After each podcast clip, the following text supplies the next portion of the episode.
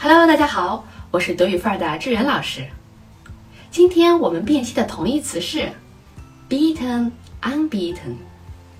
乍一看，这两个词对应的中文含义都是提供，都是及物动词加第四个宾语。那么差别在哪里呢？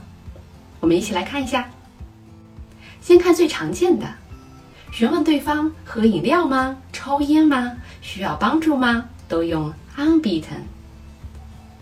Darf ich dir etwas zum Trinken anbieten? Kann ich dir eine Zigarette anbieten? Er hat mir Hilfe angeboten。如果主体是公司或服务人员，也用 anbieten。Die Firma bietet auf dem Markt Waren an。Die Volkshochschule bietet einen Kurs in Yoga an。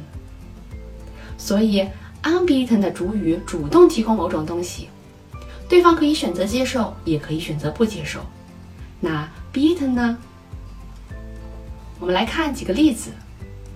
Ein großes Auto bietet mir Komfort.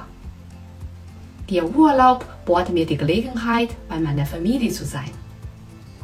大家注意到了吗？在这里，beaten 的主语本身并没有提供的能力，而是客观上能够提供某种便利。我们总结一下，beaten 和 unbeaten 的差别就体现在主语是否能够主动提供。人和公司主观提供帮忙或产品。对方可以接受，也可以拒绝，那用 unbeaten。如果事物本身具备某种好处，对人客观上能够提供这个便利，那就用 beaten。这时，即使主语是人，也会更偏向于自身属性。比如，Er bietet seinen Kindern Liebe und Geborgenheit。这句话是不是和刚才的 Ein großes Auto bietet mir Komfort 是相似的？